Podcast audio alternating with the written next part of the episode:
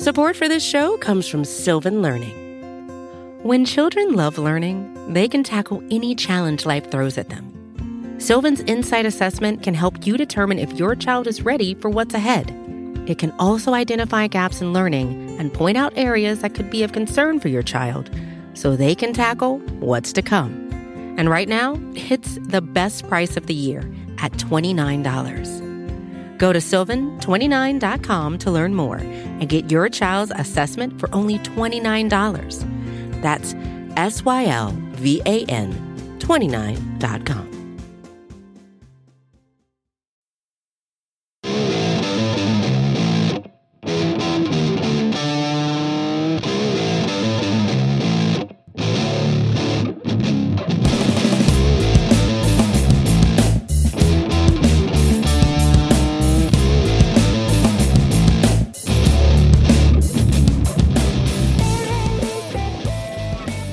What's up, everybody? Welcome to the Talking Chop podcast. Uh, this is episode 19. Uh, I am your host, Brad Roland, and today we have a phenomenal guest, uh, the great Zach Dillard from Fox Sports South. What's going on, Zach? These adjectives have got to go, but I'm doing good, and I have a feeling this might be the most positive Talking Chop podcast ever, just because of how the Braves are playing. At least, at least this season, um, we might we might have some optimism and positivity in this. Yeah, we were pretty positive last week. It was kind of uh, I got some feedback, okay. got some feedback to say that we were noticeably positive, which is not always the case. Uh, but listen, we try we try to do enough prospect talk right now to mitigate uh, the major league team. But this week we don't really, we don't really have to do that because the major league team is actually performing at a reasonable rate. Uh, it's very nice to be honest with you. They haven't lost a series in four series. It's weird. Eight of eleven, winning eight of eleven is just unheard of in 2016. I don't know what's going on. Yeah, I mean, speaking of that, I mean, they, you mentioned they won eight of eleven. They got a split this weekend against the Mets in a four-game series. There's nothing wrong with a split, uh, given this team's roster. And a nice win on Sunday on getaway day, and uh, it was kind of a fun series for the most part. I mean, the one nothing loss on Saturday was kind of excruciating, but at the same time, it was a fun game for being 0-0 into the tenth or eleventh or whatever it was. Yeah, oh yeah, and then you have Julio Teheran dealing, which always helps um, the you know the the watchability factor for this team. Whenever one of these young pitchers can kind of get going, and it, it's just kind of the territory with Julio Teheran. He entered the game as the with the lowest run support in baseball. He walks away, didn't get a run, so he's you know it's looking like the second straight year that the Braves are going to lead in that category. Um, but overall, I mean, I think when you can have any of these young pitchers dealing it kind of masks the uh, I don't want to say the pain, but the you know it, it's kind of boring sometimes with this offense. They've gotten going a little bit every now and then, but um, yeah, when they can get a gem out of a guy like Julio Teheran, who's absolutely dealing right now, and I know we're going to get into him, um, I think that uh, it, it, keeps people on on Fox Sports South, which is nice. Yeah, s- setting traffic your way is never a bad thing. Uh, but as for Julio, uh, he's work, currently working on a 23 inning squirrel streak, which seems good. And uh, my favorite stat from uh, from from last night actually came from you via Twitter. Uh, Julio now owns a 1.64 ERA since May 1st, which I believe is what fourth in baseball. Is that what you said? It's fourth best since May 1st, as far as I could tell, at least by as far as like qualified pitchers. And the and you can go down the three guys ahead of him. It's not bad company. Yeah, I, I, think that I think it. Uh, you know, Clayton Kershaw is involved. I don't have yes. it. Is it is it Bumgarner? Is he the other one? And then there's... that would be number two, and then number three was Jose Fernandez. So, oh, so those guys are pretty good. I think they're they're pretty good. I would not say that Julio Teheran is in that class of pitcher, but he has pitched. Um, and I know the advanced numbers don't exactly back this up in terms of his strikeout and walk rates and his home run rates a little bit higher than most would like, but um, he's pitching like an ace and like the guy that really Atlanta needed him to be coming into this season. And, you know, I went and looked last night as far as back to back eight plus innings, zero walks, no earned runs allowed starts and consecutive starts. It, it, it's almost unheard of in Atlanta Braves history. Kris Medlen did it during that ridiculous 2012 run. Of course, Greg Maddux did it a couple times in 1998 and 2000. And then you have to go back, I believe, to Phil Niekro, as far as I could tell. Um, so he's on a run right now that's I don't want to say unprecedented, but he's um, it's very rare to see a guy clicking like this, and it And we have to throw in the fact that the Mets offense right now is a dumpster fire, and it certainly has helped has helped matters going back to back against them. But um, overall, I think it has to be encouraging for them. Um, it's certainly if it, it, I know everybody wants to talk about Julio Teheran's trade value and whether they will, whether they won't. Um, it certainly hasn't hurt um, John Coppolella's uh, at the bargaining table. hasn't hasn't hurt him there. So um, it, it's it you know for a guy like Julio Teheran who went through so many struggles last year, it's good to kind of see him um, get back up and rolling. Yeah, for sure. I mean, it's it's it's very nice to see Julio kind of bounce back from last year, like you said. Um, but the, the, big question, though, Zach, after Saturday night is: Does Julio not know how to win?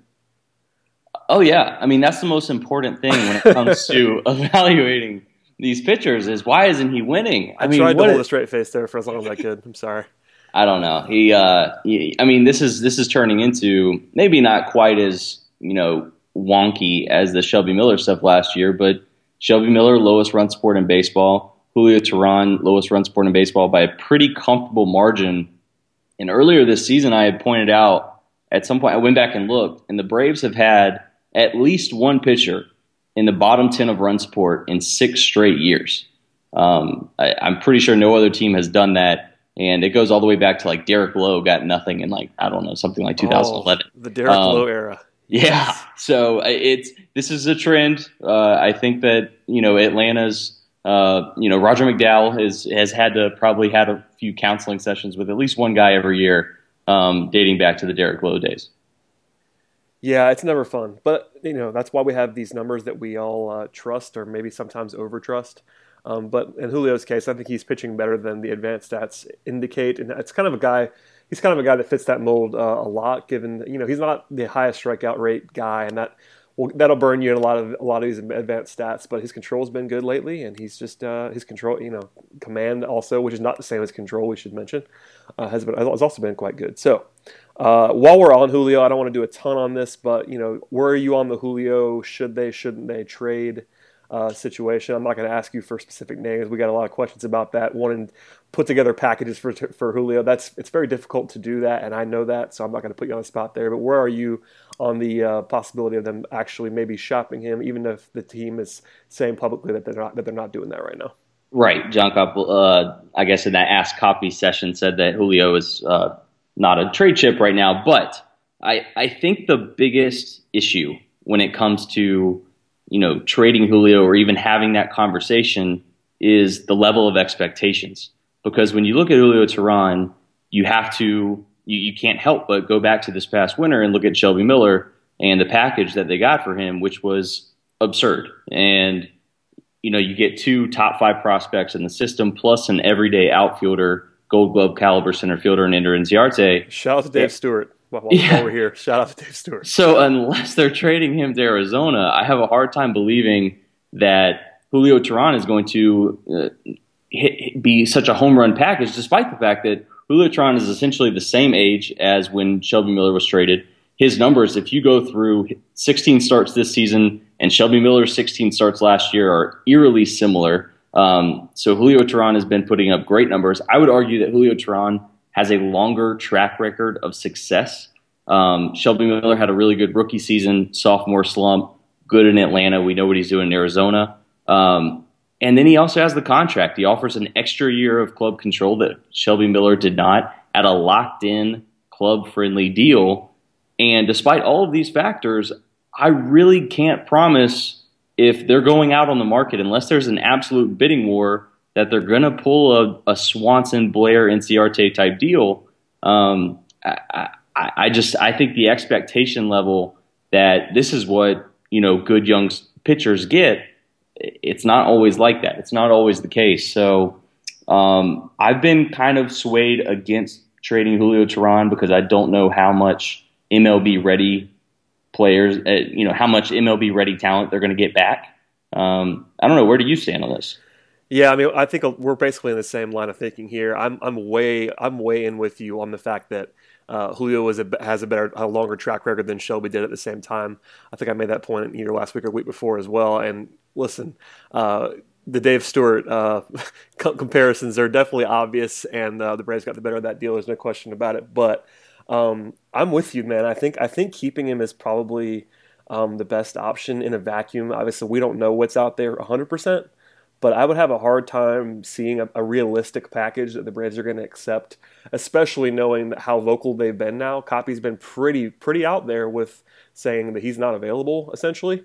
Um, and you know, it, it only take one ridiculous offer to get him to go back on that, in my opinion. But at the same time, like it's going to take it might take a ridiculous offer, and the Braves can afford to have a high asking price right now on him because of the contract. Like you said, the value is super high. He's pitching very well, and you know they've been pretty uh, outward about how the, fa- the, the fact that they want to compete next year.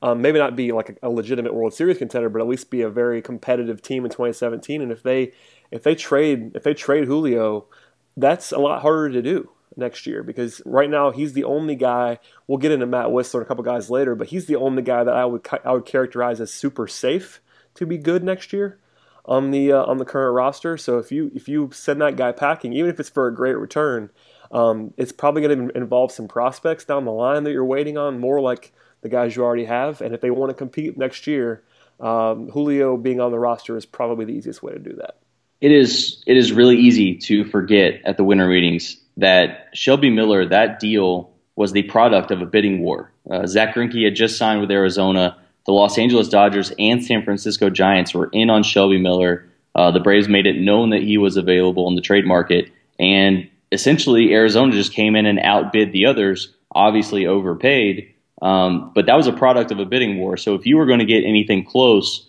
with Julio Teheran, uh, I think you need to make it known on the trade market. It doesn't have to be to us, the media or fans, but you have to let other GMs know, hey, this guy's available. Um, you know, best offer wins. Uh, I, I, when you have a guy that's this good, because you can just look at the Shelby deal as an example. A bidding war is always the best way to go. Yeah, for sure. And then they may do that, and that'd be the only way that the uh, the return will be big enough. Like you said, um, the teams that you always hear, you got your Boston's and those kind of teams that are that are capable of throwing uh, throwing together huge packages. But uh, you know, most of these, not even rumors, most of the speculations is they're all including these uh, these high end prospects, and that's great. Um, but at the same time, like it's got to be at least in their minds a little bit that they're going to want to sell some tickets next year. They're going to want to win some games next year in the new ballpark and selling off their top their top most established pitching pitcher uh, in the system right now what would be a pretty aggressive move unless they're absolutely bowled over. Yeah, and and any team like a Boston Red Sox, for example, uh, you know, you have all these top prospects, but uh, you know, any any young player under club control that could even be that's playing in the majors right now, they're not getting rid of you know Xander Bogaerts, uh, Mookie Betts. Like those guys aren't those guys aren't moving. It's going to be so, Moncada or one of those guys, and at the same time, yeah, like Andrew Benintendi, yeah, yeah, it's Moncada's the guy that you know you hear the most out of, and he's he's a, probably a middle infielder long term, and that's kind of the one position that the Braves don't theoretically need. Or oh, do they have guys guys that play those positions? Uh, yeah, we, we won't do a ton on those guys today, but those guys are pretty good. I think Swanson and Albies have some uh, some good futures. So, uh, all right, we'll get off Julio for now. There's there's plenty to talk about there in the next month before the deadline uh, and we'll come back to that, I'm sure. Um, in the news this week, um, this actually happened last week, right before we uh, recorded, and we talked about it a little bit, but we got the firm timeline now on Mallex Smith. He's going to be out eight to 10 weeks from the time he uh, went on the DL. Um, Mallex was kind of coming around at the plate before he got before he got injured. I know we haven't talked a ton about Mallex, uh, you and I. Um, I want to know what you think about Mallex in terms of ceiling. There's been a lot of talk about what he's going to be long term, especially at the plate. Um, but you know, right now he already, he, ha- he already has an 88 WRC plus, which is not great, but not horrible by any means. Um, 14 stolen bases this year and uh, seven defensive runs saved, and really he's been excellent in all the advanced defensive metrics this year. So, what do you see from Mallex? Is he a starting center fielder long term? Talking about a fourth outfielder. What do you see from Mallex?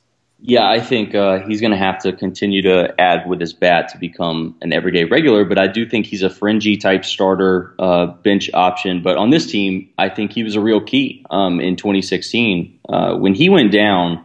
Um, the Braves were actually, uh, knock on wood, were doing pretty good in these small ball type categories. In in the month of June, they were top six in steals, doubles, triples, and defensive WAR. When Mallex Smith went down, they were playing good defense. They were kind of getting the job done on the base paths. I honestly thought that it would have more of an effect. Uh, I think Nick Markakis hitting a little bit better of late has helped. Um, but I thought he, I thought it'd be, and Jeff Francoeur hasn't been good since Mallex went down.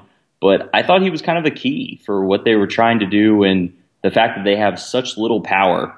Um, that he could get on the base pass, cause some havoc, plays good defense.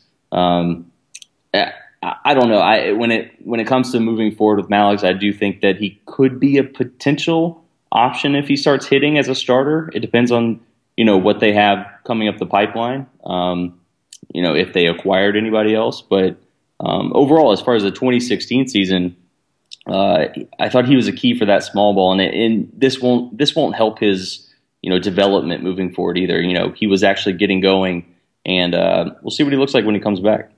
Yeah, I'm, I'm hoping that they take their time with Mallex. Uh, the eight to ten week timeline's kind of been out there. I would hope they err on the side of caution and assume that they will. Uh, that hasn't always been the case. Uh, at least, uh, you know, at least we, we speculated that uh, not always being the case with some of these guys trying to rush back. But hopefully, given that the Braves are pretty much out of it this year, they can take their time with a guy like Mallex, who is super talented. Um, I'm kind of with you. He's kind of a fringy guy. I, our old pal Carlos Collazo, our long departed, uh, podcast co-host um, is not a big fan of Mallex and um, spent some time early in the season kind of pouring water on it. And I was kind of with him. Um, the expectations might be a little bit out of control for some people uh, in Braves country, but at the same time, Mallex's defense and that speed really play. It's kind of weird to see uh, some guys run, running uh, a lot on this team right now. The Braves have been one of those teams that are not stealing bases over the last few years. Uh, so to see Mallex uh, when he gets on base, kind of running wild, and along with Ender Inciarte um, that's been actually kind of fun to watch. It's a it's a thing that the Braves haven't had a lot of recently, and that's something Mallex can do. But for me, uh, the bats got to play better, like you mentioned. Um, even if it's not, I don't, I really don't think power is ever going to come. Um, at least not at a high level. But if if he, it's the on base skills for a guy like Mallex, who you would hopefully think he would be uh, trying to profile himself as a as a leadoff hitter but he's got to get on base more to be doing that long term. And uh, you know, playing center field well helps helps a lot to, uh, for guys to stay in the lineup. I think we've seen that with Ender Inciarte. Um, I don't think Inciarte is ever going to hit at a super high level, but when you're when you're that good defensively, it really helps at a premium position to help you justify that lineup spot. And Mallex might be doing a pretty similar thing there. Um, one more thing on on Mallex, we've talked about it uh, a couple times here, but I want to know how, what you think. Um, I think it's an issue long term um, to have both Mallex and Mallex and Inciarte, especially if you're talking about having Nick Markakis in the lineup, just because none of those guys have power. Um, what do you think about having an outfield issue like that when you know left, left, center, and right? None of those guys really bring power to the table. Is that a lineup construction issue for for you, a roster building issue for you long term, or is that something that might, might just sort itself out? I think it could sort itself out, but I'm with you that power is incredibly important. And I think the biggest thing that we did see out of Mallex um, a little bit this season when he was going is gap to gap power. He can show, you know, he shows that he can, you know, put it out there and get, you know, get running and get some doubles and triples and stuff like that. But as far as the way they are constructed right now, um, I do not think that this is sustainable, um, especially with the guy like Nick Markakis, who not only doesn't bring power, but he really doesn't uh, really fit the type of small ball type mentality that you can go with with Ender Inciarte and Mallex is that, you know, okay, well, we can, you know, try and get on base, try and, you know, shoot the gaps, try and steal, you know, try and be aggressive on the base paths, play really good defense. That's not who Nick Markakis is at this point in his career. So, uh, in the 2016 context, uh, I I don't think that it's a major issue because they have you know major issues everywhere. Um, but in terms of can it look like this moving forward? Um, I don't. I don't think so. Um, I, I I just don't think that you can have an outfield in the twenty in 2016 um, an outfield or 2017 an outfield that just provides zero power. Um, I, I don't think that that's sustainable, especially when you don't really have you know a third baseman that really hits for power. You don't really have a catcher that hits for power. Um, it, it just overall, obviously, it's it's come back to bite them this season, but moving forward, they're going to have to address that at some. And I think corner outfield is a pretty easy way to start. Yeah, I'm glad you mentioned the fact that I think you you might be able to get get away with it um, in a vacuum if you had power like basically everywhere else, but because you don't, and you know, long term, uh, we talked about Swanson and Albies. I think Swanson's got a little bit of power, but Albies is not going to hit for power. Um, so you're talking about uh, you know you're penciling in uh, your middle infield. You know you're not expecting to get power out of those guys anyway, but they're not going to probably hit for a ton of it. Uh, third base has been a black hole, as you mentioned, so is catcher. So getting power somewhere would be good. Um, actually, this kind of transitions into a, one of our mailbag questions this week um, from Chris Klein. He asked what the chances are that uh, Nick Markakis is traded by the deadline. Um, just for background, Markakis currently has a 340 on base percentage, which is just fine, uh, but only a 354 slugging uh, and only two homers on this season. He does have 21 doubles, which is nice, but um, Markakis, you know, a below average defender. Um, what, do you, what do you think about you know possibly putting him on the market? Um, obviously, I think everybody's pretty much available outside of maybe Julio and Freddie. Um, but Markakis, what kind of return would the Braves be looking for there? Could they get anything of value for him? And if they can't, is it worth it for them to kind of put him out there just to get him kind of off the books and open up the spot? I would be shocked if they can get anything more than just for for context for people a B level prospect. Um, I think the main reason that you try and move Markakis would be to get the money off the books. He's still owed $22 million after this season. Um, and when he's going good, he's he's a decent player. I think last year when you look at his WAR, he lived up to the contract. He was fine. Um, this season has been a little bit streakier, and when he's not hitting, he's a one-tool player. He doesn't give you anything on the base pass. He actually has a pretty good defensive run save, but I think his defense hasn't been very good this season. Just um, my personal opinion there. Um, I, I, just think that he doesn't provide anything else um, when he's not, you know, hitting singles and doubles. That's that's basically his ceiling at this point.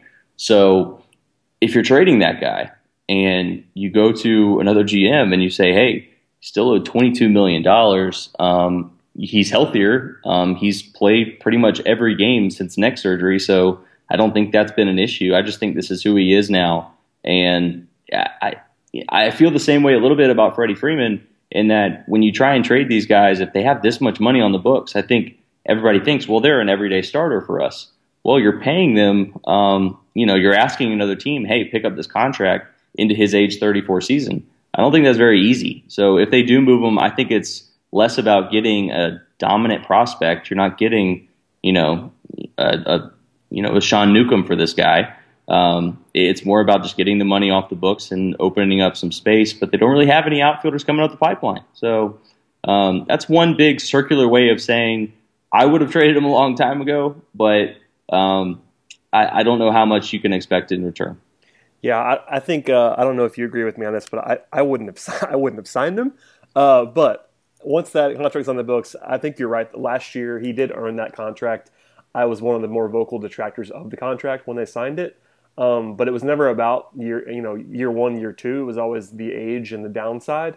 Yep. Um, I think we've start we've you know we started to see that. Um, this is a guy who basically has to be like a 360, 370 on base percentage guy to have real value. Uh, and if he doesn't do that, uh, you mentioned that he doesn't really do anything else. So, and having him play right field, it's just that's a position where you basically need power, at least some some level of power, especially if you don't have any in left. I think you, you might be able to get away with it if you had power in left field. But Markakis probably is a left fielder defensively now, also. Um, even though the Braves are, you know, they're, they're paying him big money and there's no reason to move him to left field this year. But if they were to keep him, I'd like to see him play left field more than right field, just because of the defensive uh, the defensive value that, that that has. Versus, I think you you know look around the league and most of these teams that have a black hole outfielder, they're usually playing left and not right um, especially when you have in, uh, Inciarte and Mallex, who are both above average defenders. Um, that's a small thing in, uh, in, in, the big sense, but uh, I would be definitely looking to unload Markakis' contract. And look, you mentioned not having any outfielders behind him. That's absolutely true, but I also think that in the very near future, um, if especially if they want to compete in 2017, like we talked about, they're going to be pushing some of these young some of these young pitchers to the to the trade market, maybe looking sure. for some established outfield talent because you know, between outfield, third base, and catcher, they're going to have to do something at one of those, or at least one of those spots, in order to realistically compete next year. Yeah, I, I agree, and uh, it, and I think they've reached. I think this offseason they will reach that pivot point of okay, we're going to start flipping prospects for help as they move into SunTrust Park. I just have I just have this weird feeling that they're going to want to be, if not competitive. Um, I don't think anybody is realistically projecting a playoff type run. But I think they are going to want in their new stadium to put a more competitive product on the field. Um, so I do think they'll spend a little bit of their money. I could see them flipping some of their um, pitching prospects that maybe they've soured on a little bit um, to get a bat. But uh, yeah, I would I would say that Markakis' out um, corner outfield role is a is a you know I don't want to call it a black hole because this guy when he's hitting is a still he's still a major league hitter. He can he can be in a lineup. I agree but, for sure. But overall, um, he's just become this really weird player. Um, I looked this up earlier. Only three times since 1901 has a player logged 600 plate appearances, slugged below 360, and not stolen not stolen a single base. So basically, like that's that's kind of who he is. He's he may not steal a single base this season. He may not have a slugging percentage over 360, but he's going to be in the lineup every single day. And he's just become this really weird um, outfielder that provides you no power but also no speed. And it's it's this really um, con- it's a convergence of a lot of different really weird things with Nick Markakis. And um, but I'm with you. I you know I think it, eventually they're going to have to move him. I don't see him being here through the, through the life of this contract. Yeah, it's it's truly bizarre, as you mentioned, to have that kind of guy. Especially, you know, I'm not sure what the Braves front office thought of him when they when they brought him in defensively, but um, you know, it would have made more sense if you believed Markakis was the quote Gold Glove outfielder that he was billed to be. Um, I never believed that in the year 20, whenever he signed that contract, 2014, 2015. Uh, that never made sense to me, having seen him more recently. Um, earlier in his career, like he was a he was a at least an average defender, if not a little bit better than that. But now that he's not that anymore, in my opinion, you know, average at very best, and that's not something that I believe. But some, even if you believe that, um, he'd have to be much better than that to uh, to be uh, in this type of contract with without the power or the speed, like we talked about. Um, in that vein, uh, since we t- since we kind of talked about it a little bit, um, one of our mailbag questions this week also came from Jorge Hernandez, and he basically asks us, in short, um, that you know John Coppolella said in his uh, in his Q and A that the Braves have more money to spend than he than they, than ever in his ten years. Um, that was that's not a direct quote, but that was basically the gist of the, one of the uh, one of the quotes from Copy. Um, but basically, he's asking uh, what free agents or what, uh, and I'm going to add what positions could the Braves spend that on? Because you know, free agency is a dicey thing uh, in Major League Baseball, especially with the money kind of getting out of control. And this this uh, ownership group has sort of kept the Braves on a realistically tight budget. Um, so, what do you think the Braves could do in free agency? I'm not going to ask you for names, but you know, just general plans on what kind of spending they could do this summer. I mean, this winter, I should say. I think the easiest place to look if they do not move Markakis, because that could be a corner outfielder, you could find some different guys there. But I think just given this current roster right now, I think they could look at third base. Um, you know, when you look at the pipeline right now, Austin Rio, Riley, Austin Riley's little ways away, and I'm a I'm a Rio Ruiz fan. I think he that he deserves every shot to compete for the job in 2017.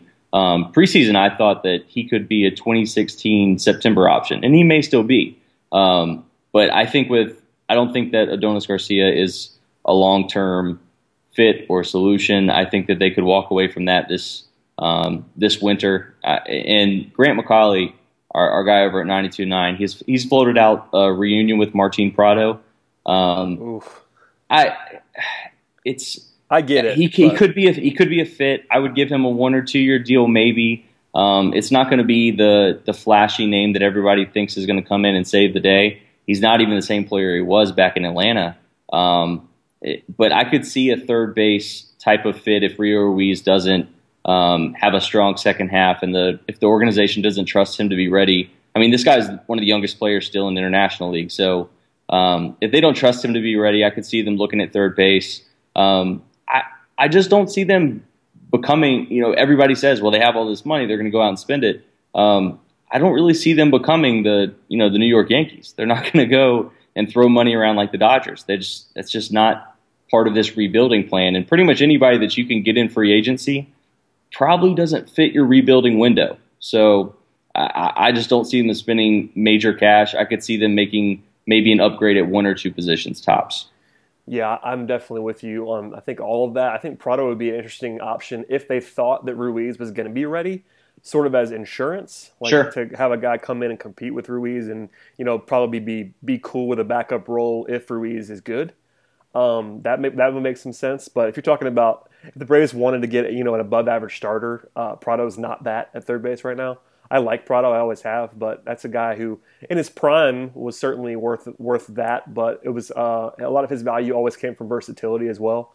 Um, so that would be a, he'd be a great backup option or insurance for Ruiz. But um, I don't know. It's one of those things where you're looking at free agency and you you hear these kind of statements that Coppy said that they have um, more money than they've had in a long time, and that's that's all true. But uh, in free agency, you're either overpaying um, or you're getting guys that aren't that good. It's kind of everybody gets overpaid. If they hit the market, they're probably old, number one, as you mentioned. They're probably not on this timeline. And if they're not old, they're going to make so much money that it almost doesn't matter. Um, they're not going to jump into the, I mean, it's not, this is theoretical. He's not a free agent, but they're not going to jump into the Bryce Harper conversation. They're just not. Right. It's going to be 40, 50 million dollars a year. That's not a made up figure. Like he's going to make that money which is crazy. It might sound insane to most fans to, to pay anybody that, but that's what the high end guys are going to make thirty million dollars moving forward. That's just that's kind of the realities of the situation. So um, I think they're more more apt to go go get go get a guy in trade that makes a lot of money, uh, or not not necessarily a lot of money, but more money. Um, if they do the free agent route, you know, I would look at catcher only because sure. you know catcher the free agent. I mean, the market in general is weak at catcher. Um, but given that Pierzynski's almost certainly going to retire um, after this year, or at least not be a very attractive option, um, they're going to need to fill that. I mean, that that's always been a stopgap option in recent years, and it probably will be for the next couple. They don't really have that guy waiting in the wings. Uh, Ruiz, you can talk yourself into at third base. They don't really have that guy at catcher. So, you know, throwing a short term contract that's probably an overpay at a veteran catcher might make some sense if they're trying to compete. Um, but aside from that, it's it's corner outfield um, and third base. So um, it's all theoretical now because we don't know who's who's even going to be available uh, and what kind of you know money the Braves are really going to try to throw out. Even if they have it, I think this I think Coppy's wise enough to know that they're not going to just spend it to spend it because um, that, that messes you up in the long term when you're going to have to hopefully be talking about long term extensions for a lot of these young guys if they start panning out. So it's it's it's it's about responsible spending, and it may not be as fun as a lot of fans want it to be, and you know turn into 90 wins next year. But hopefully they're going to be at least somewhat fiscally responsible, so that so that they're not selling people off in a year or two.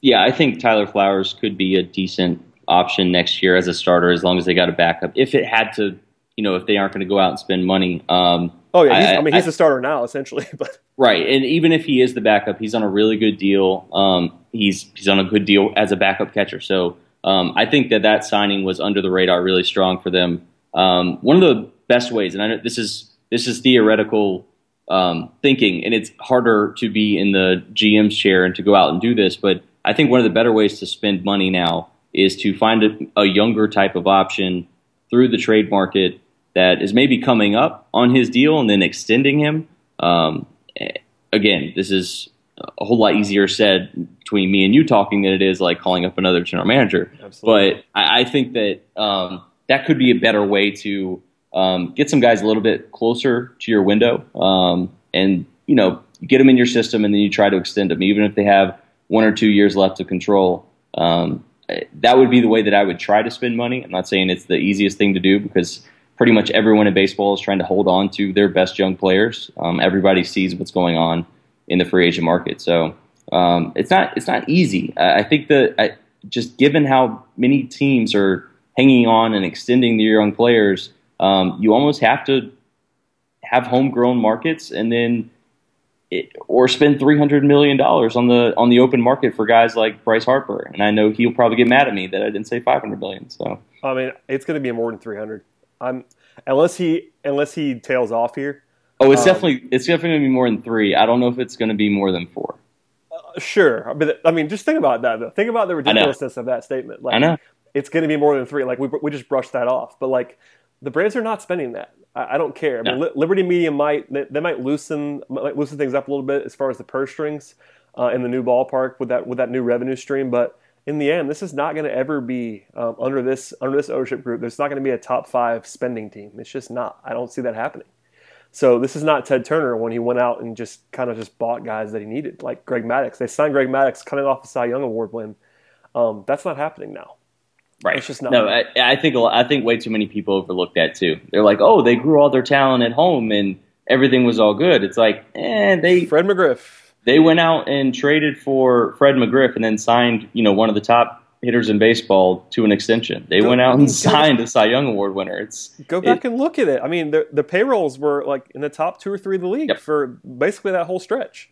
Yep. Like after, I mean, the, the first couple of years when they you know the the worst of first team 91 all that stuff was that was real that was you know right. not a huge buy but once they got good 93 94 95 they were paying big salaries they so, just they, they kept restocking um, through that and there were some Andruw Jones type talents that came through the system um, but yeah um, overall I mean they they stocked with money and times have changed they have to do it differently this time it's sure. just the it's just the way that these things work Absolutely. Um, before we move off of the uh, the general manager, um, since we brought up that, that last time, Coppy did that Q and A that we've talked about and referenced a couple times this week. Um, right. One of the more interesting things I thought um, was that he basically admitted defeat in, in terms of the Alex Wood, Jose Peraza, Hector Olivera trade. Uh, and I quote, he said that it was a bad trade for us and one that I wish we had back. All we can do is learn from it and move forward. I was shocked that he said this publicly, uh, even if he's correct, because I think he is, and I thought it at the time. But what do you think about Coppy, you know, sort of uh, admitting this publicly this soon after the trade, and you know, just basically the, his whole approach to uh, doing media recently and being as open as he's been? The statement was as impressive in its transparency um, as it was unimpressive in its execution from day one. That's um, a good point. uh, this deal was transparently bad from the very start. And uh, me and you are on the same page of this. We've talked uh, plenty of times.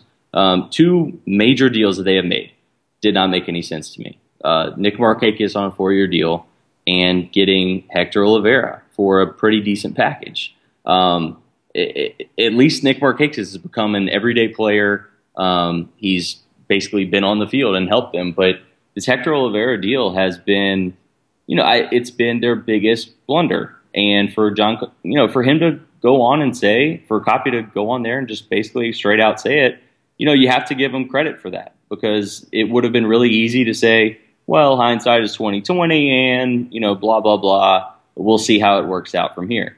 Um, it, when pretty much everyone knows that this has not worked out, and you know, I don't think that we should keep, you know, holding you know Hart and Coppy to like these standards of perfection. They're they're going to make mistakes in these things. You have to judge the overall body of work, but you know this one has this one's been bad. Um, I I would say that um, he's definitely one of the biggest black eyes of any player, just given that the suspension, 82 games for domestic violence, um, biggest black eyes of almost any Braves player that I can think of off the top of my head. Um, it, has been bad. Um, you know, they got Paco Rodriguez and Zach Bird, some nice arms in the deal. But I think the only true redeeming quality of that trade is that it secured the rights to what eventually became Joey Wentz. That's about it. Yeah, that was that's a good thing that people are overlooking. But uh, in their minor defense and Coppy's minor defense, I don't think uh, they obviously could have seen the domestic violence issue coming. No, um, yeah, yeah, yeah. But right, so right. I, I, know we have. We, I should just say that in case anybody's wondering. Um, but even from a baseball perspective, Olivera being as old as he was, 30 when they traded for him, uh, it just didn't make a ton of sense. It never has to me. Um, some people have pointed to the fact that Alex Wood hasn't been very good with the Dodgers, and that's that's a fair point. But um, you gave away a, a, very very low cost option um, with a bright future in Wood, and Olivera was not and basically a non prospect, and they you know they got they got a lot of financial relief from the Dodgers uh, on his contract, but at the same time, you know basically there's a chance that he returns literally nothing. Like we don't know what the Braves are going to do once he's back from suspension. Whether they're just going to plug him in and start playing him again. I'd be kind of surprised if they did that, to be honest. Um, so there's a chance that he basically just is a zero on. Uh, you know, on a, on a, long-term contract, and they have to figure out they can't trade it. I mean, they um, they've already been they've already said that they're trying they, they they've at least called around to try to trade it and kind of been laughed out of the room. That's been the uh, and that, that's not surprising. Nobody's going to want to trade for a guy who's a proven nothing as a baseball player, and b you know has this domestic violence issue hanging over him um, with a long term suspension. So um, the trade was awful, but I was I was certainly impressed. The Coppy said, "Look, you don't see this kind of thing this close to a trade. That that deal was what less right. than a year ago. Yeah, and well, he's already yeah. admitting failure. Like it's kind of crazy that he was able to do that that um, that quickly and that you know frankly. I think that the fact that he is doing that at least adds a little bit of um, credence to the idea that they are going to walk away from him. Um, if, I agree. If, if he went out and said, "Well, we'll see how it all pans out," um, I think I think that it would look like, at least uh, you know, optics wise, like they were still going to give it more of a chance. But by saying that, um, yeah, I, I would agree with you. I think that they are going to have to eventually just walk away and eat that money. Now, the the good news for their bank accounts and you know nothing else is the fact that the Dodgers did you know take on most of that signing bonus, and they don't have to pay him you know essentially the sixty something million dollars that he originally signed for when he was coming over. But um, it, it's it's a bad deal, and anyone that wants to say Alex Wood hasn't been dominant, fine. Um, maybe he hasn't, but just know that the Braves are go- going to go the entire season, barring a Manny Banuelos resurgence. They're going to go an entire season without a single left-handed start this entire year. That would not be the case with Alex Wood. They would also not be going through these growing pains with, you know, Aaron Blair and Casey Kelly and all these guys. Alex Wood would at least be securing a spot in this rotation, um, which is much more than we can say for Hector Olivera at this point. For sure, and you know, last thing on that, it's just the money. The money still matters because of the fact that we talked about it. This is a team that's going to have a fairly set payroll, even if it's higher. Um, they're going to be paying Hector Olivera, um, yep. and that's that's taking money from somewhere else that they could be using it. So it, that matters, uh, and I, I, tend to agree with you that I don't think he's going to. If you ask me whether he's going to play again for the Braves, I'm going to say no. Like I don't have any inside information on that. That's just my opinion, and as you mentioned, him saying this publicly, kind of pours a little bit on that as well. Just to think that um, if you're Hector Olivera and you see that if they've admitted that it was a bad trade to get you, uh, that might be an indication that they're ready to move on. I mean, this is just the ugly reality of sports too. It's this, you know, it's this horrendous act that we've seen a couple times under this new policy. But when you have a guy like Aroldis Chapman who had an extremely ugly incident, he still uh, ends up on a team immediately once his suspension is done because he's a really good pitcher. Yep. Um, it, Jose Reyes, um, another extremely ugly incident. Um, again, he had to take a minor league deal just to get back with the Mets, and that came under public outcry from Mets fans that they didn't want basically a guy that was associated with this back on the team. Now, Hector Olivera has the longest suspension on record of any of those guys, and he hasn't proven anything. The ugly reality of sports, whether you want to look at um, what's ba- what's going on in baseball, or you want to look at what happened with Greg Hardy in the NFL, the the fact of the matter is, is that these teams, when a guy is that productive, they will find a way to swallow the PR. Um, when they are not, it makes it a lot easier to walk away from. And um, an 82 game suspension for domestic violence for a guy that hasn't produced, um, I just have a really hard time with him finding a home, not only in Atlanta, but anywhere in Major League Baseball once he's you know off that suspension. I could be wrong, but I just don't see it happening.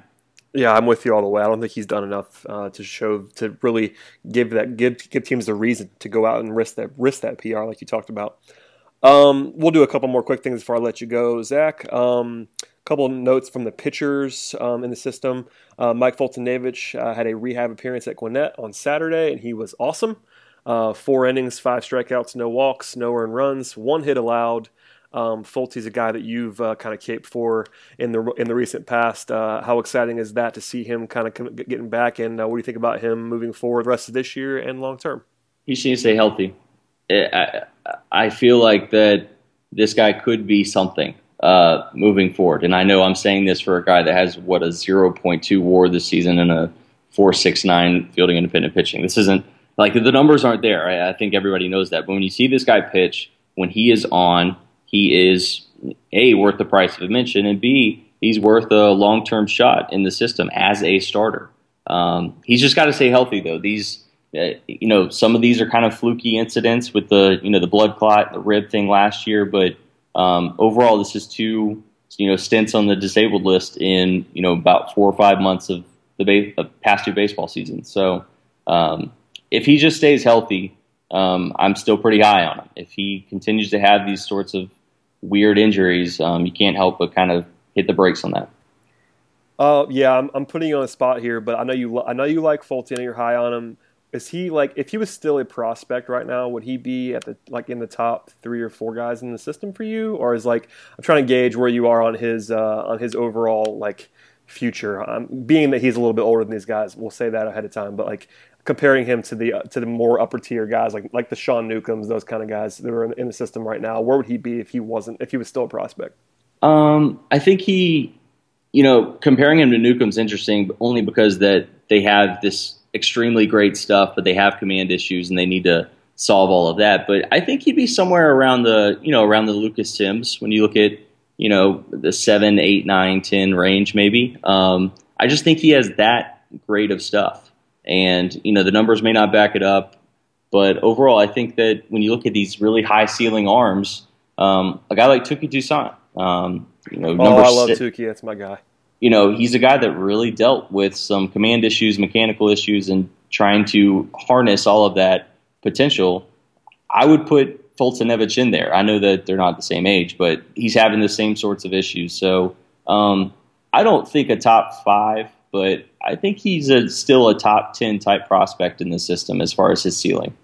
Yeah, I'm with you. I'm a big Folty fan also. Um, speaking of guys that uh, you're a fan of, uh, you absolutely love Matt Wisler. I should tell everybody that now that, that you will not find a bigger Matt Wisler fan than Zach Dillard. Um, so where are we with Matt Wisler? Uh, right now he has a 4.22 ERA, 4.63 uh, FIP, 6.12 strikeouts per nine, 2.61 walks per nine this season. Uh, he's been, you know, we, we, we talked about it before we started recording that Wisler, this is not the best time to talk about Matt Wisler, but at the same time, uh, he's shown some flashes this year. What do you think about Wisler uh, this year? And, um, you know, obviously he's not as high of a ceiling guy as some of these guys uh, that, we, that we talked about, but where, is, where do you think he uh, lands long term too?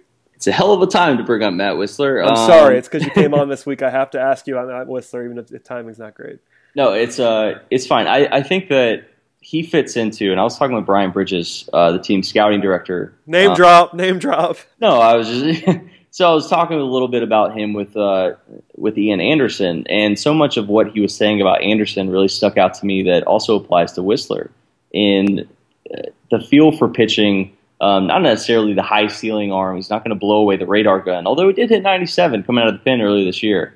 Um, I just think that he's gotten a better feel of pitching this year, and the numbers haven't, you know, taken this dramatic rise. But in talking with Wisler, I think he's one of the most cerebral, if not the most cerebral pitcher on the entire roster. Uh, when you talk with him, he understands what's going on. He can articulate what is happening on the mound, and uh, I think especially with his fastball command, he's gotten a lot better this year. He really needs to kind of hone in on his off off speed stuff but overall, he's gotten better against lefties. He's struggled a little bit lately, um, but he was one of the worst pitchers in all of baseball last year against left-handed hitting.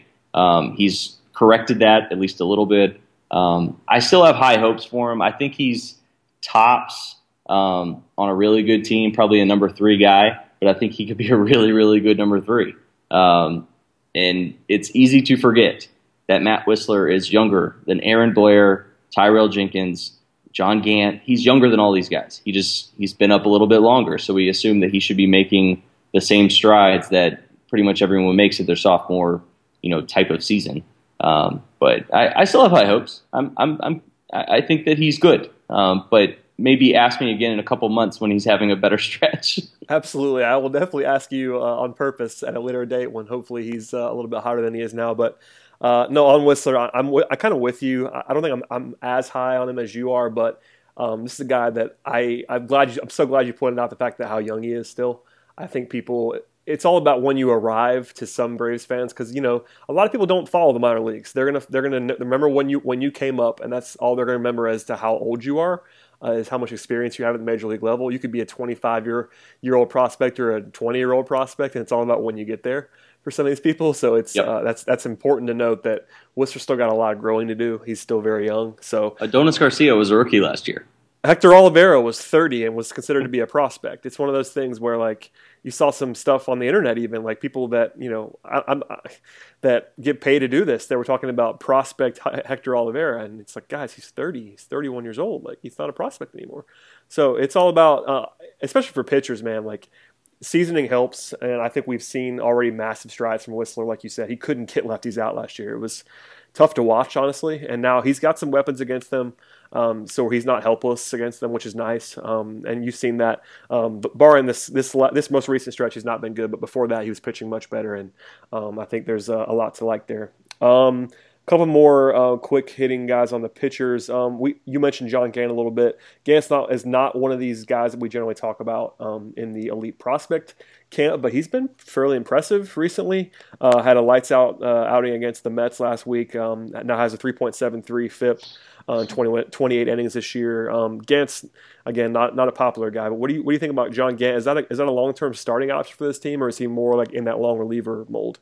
If he is, I think it's a five roll. But um, I will say this: I'm kind of surprised that his strikeout numbers have translated. Uh, at at Gwinnett this year, ten strikeouts per nine innings. He's at nine point two one in the majors. I mean, he's striking out more than a, a guy per inning. Um, I thought that was pretty surprising because um, doesn't necessarily have like the best of stuff, but I think he's done a pretty good job. Obviously, he's gotten the gotten the opportunity because they have some injuries with Perez and Foltynewicz, but um, overall, I think he's a decent prospect. He can obviously work as a long guy out of the pen if they needed him.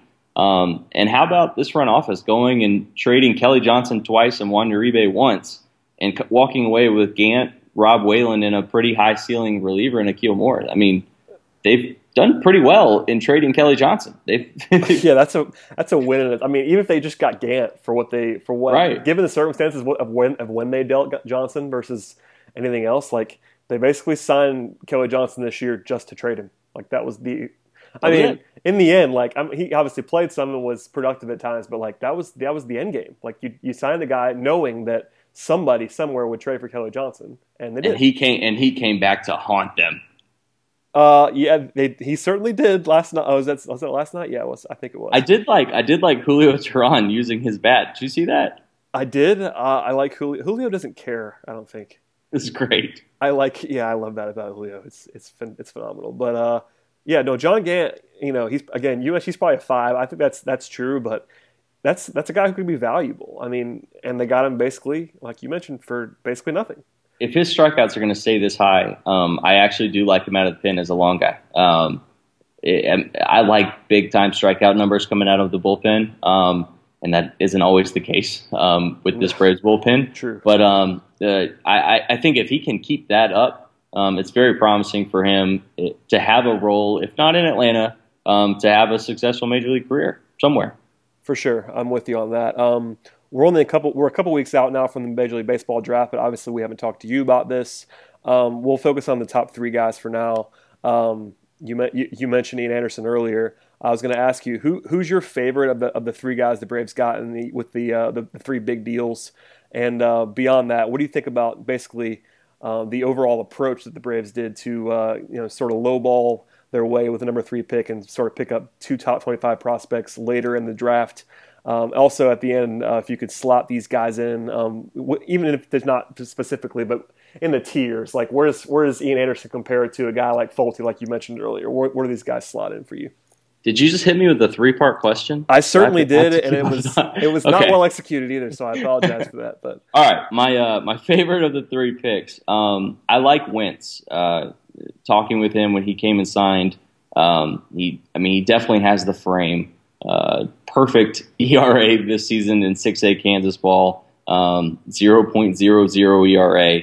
Um, Brian Bridges really talked about his fastball command and just the way he can move the fastball around the zone.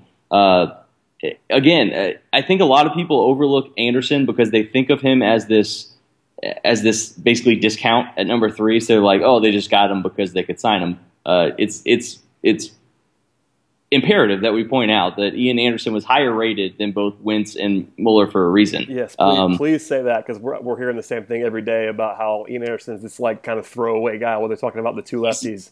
I promise you he's not. And when you talk about Brian Bridges, you have to understand that the Braves had their pick of the litter with pitchers. They came into the draft ahead of them went Mickey Moniak to Philadelphia, Nick, Nick Senzel to the Reds. They had any pitcher on the board they could have picked. And – maybe this is a little smoke and mirrors for Brian Bridges, but he said he picked the best pitcher on the board.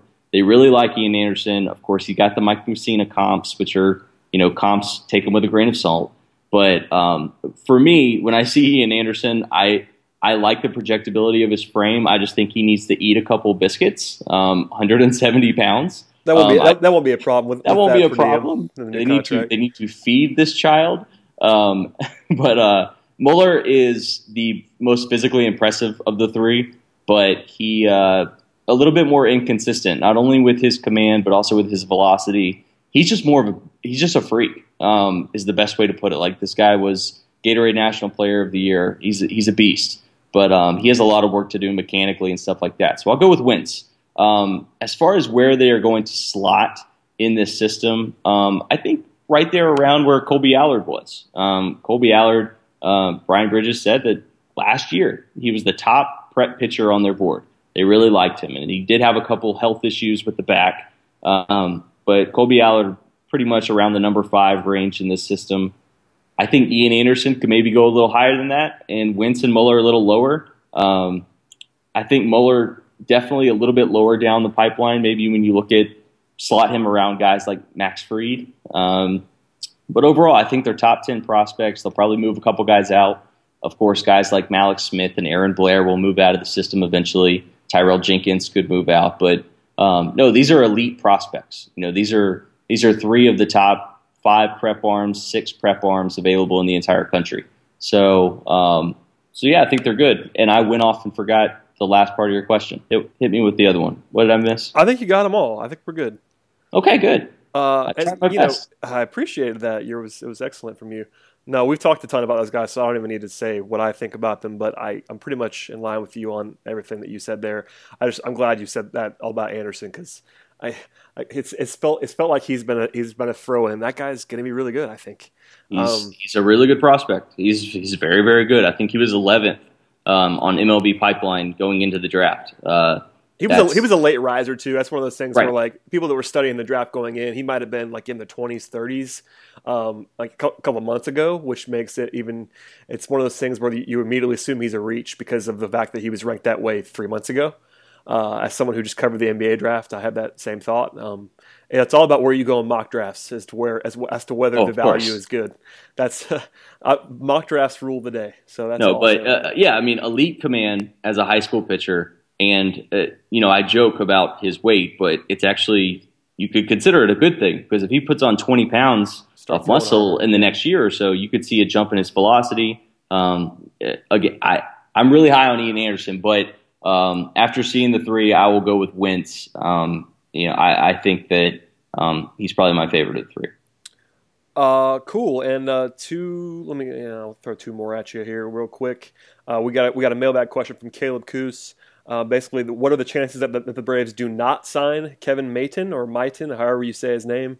Um, he's the, for those who don't know, he's the 16 year old um, who's considered to be the number one international prospect right now. And the uh, international signing period is rapidly approaching. Um, everybody assumes the Braves are going to sign him, but nothing is a sure thing at this point. So, uh, what, what, are the chances that the Braves actually don't come away with him? And uh, is there anybody else then in the signing period that really jumps out to you?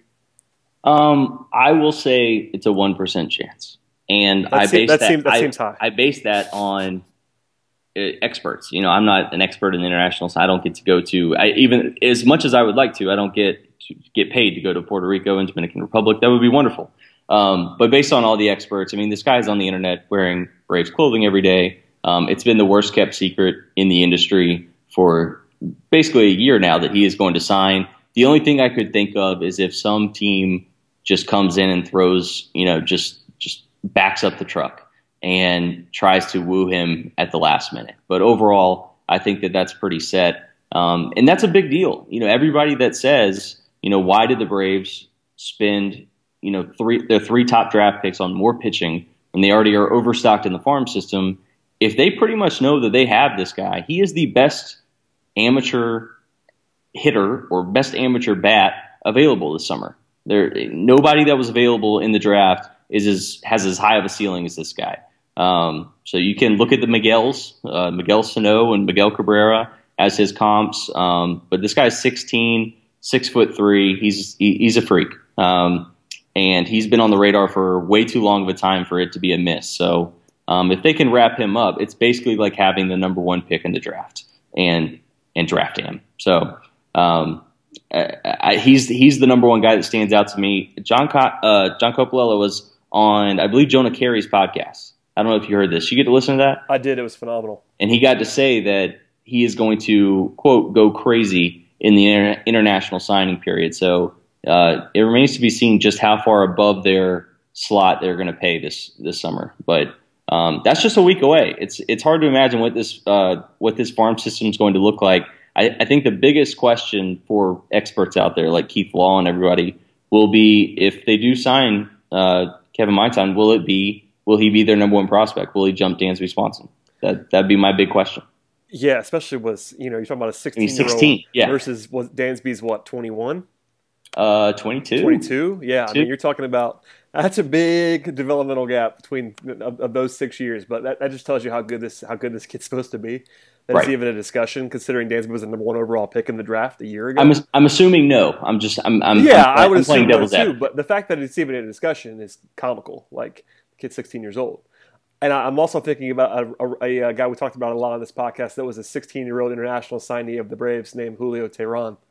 Um, so it's this stuff happens, man. Like this is a big deal, uh, and I'm really excited um, to get this guy, you know, get this guy around the organization. It's as you mentioned, it's been unofficial for a long time. It feels like that we've been using pictures on our site with him in the Braves uniform for, I feel like six months at least.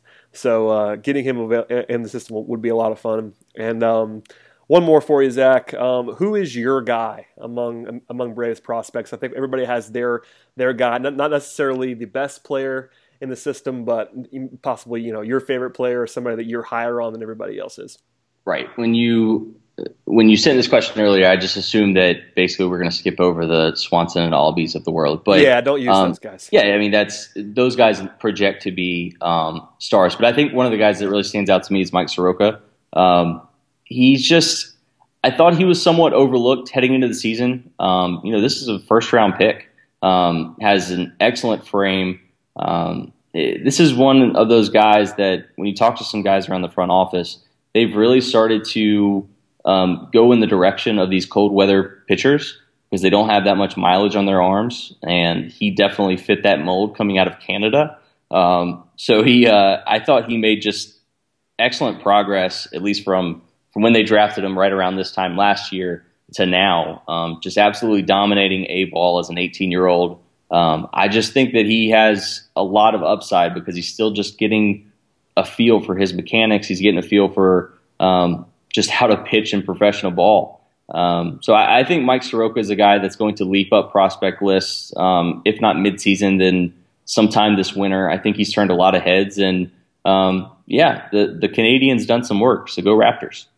Yeah, for sure. I, I, think it's funny that uh, our own Eric Cole had the same answer as you when I, oh, asked, did, when I asked this question. Sorry, Eric. No, no, he loved he loves Soroka, and I think um, it's funny. Uh, he, Soroka's a victim of mock draft uh, issues. Also, I think um, a lot of the stuff with him flying under the radar is that people didn't know who he was when the Braves took him.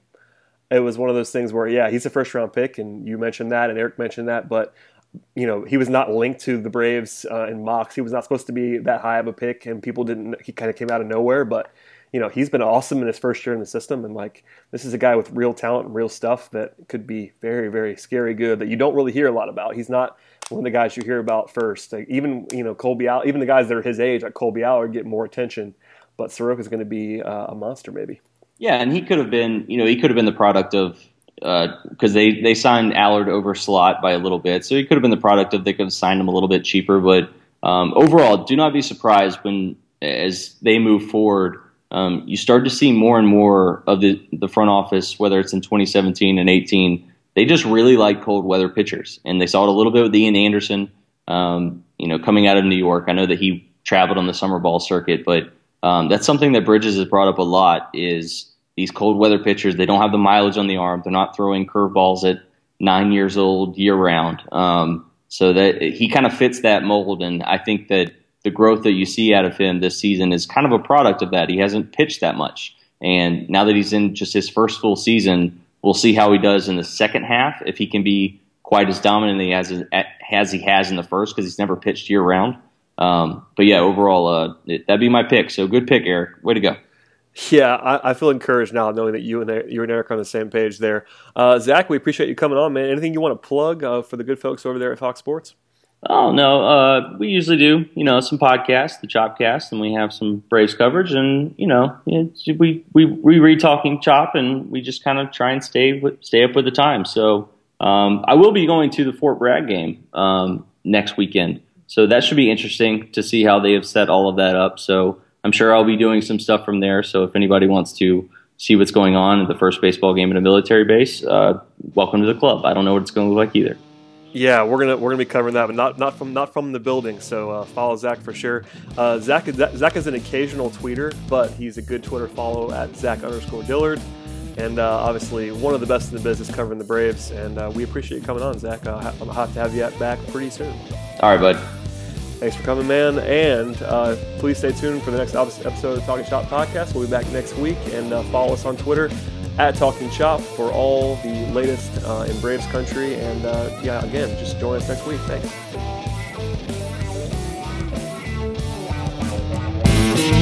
Thank you.